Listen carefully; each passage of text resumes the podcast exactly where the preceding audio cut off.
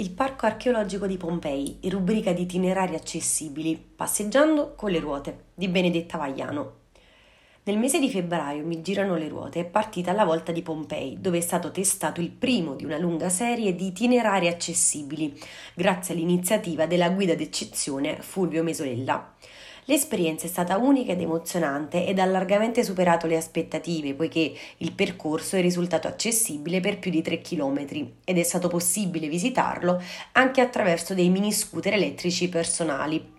Successivamente alla passeggiata sono state però rilevate delle difficoltà nell'accesso ad alcune zone, per cui sono necessarie delle migliorie.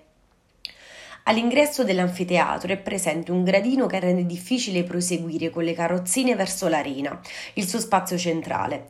Anche nella casa della Venere in conchiglia, prima di raggiungere l'affresco, vi è un gradino.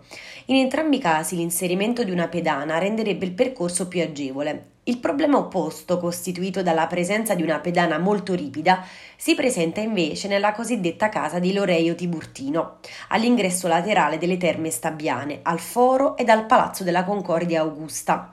Questa tipologia di pedane non permette una facile salita da parte delle carrozzine, nemmeno attraverso l'aiuto degli accompagnatori, in quanto rimangono bloccate tra la pedana stessa e la pavimentazione. In alcuni di questi siti vi sono inoltre delle grandi pietre che impediscono il passaggio delle carrozzine. Infine, nell'area food non vi sono pedane che permettono a chi è in carrozzina di poter usufruire della caffetteria e dei servizi igienici.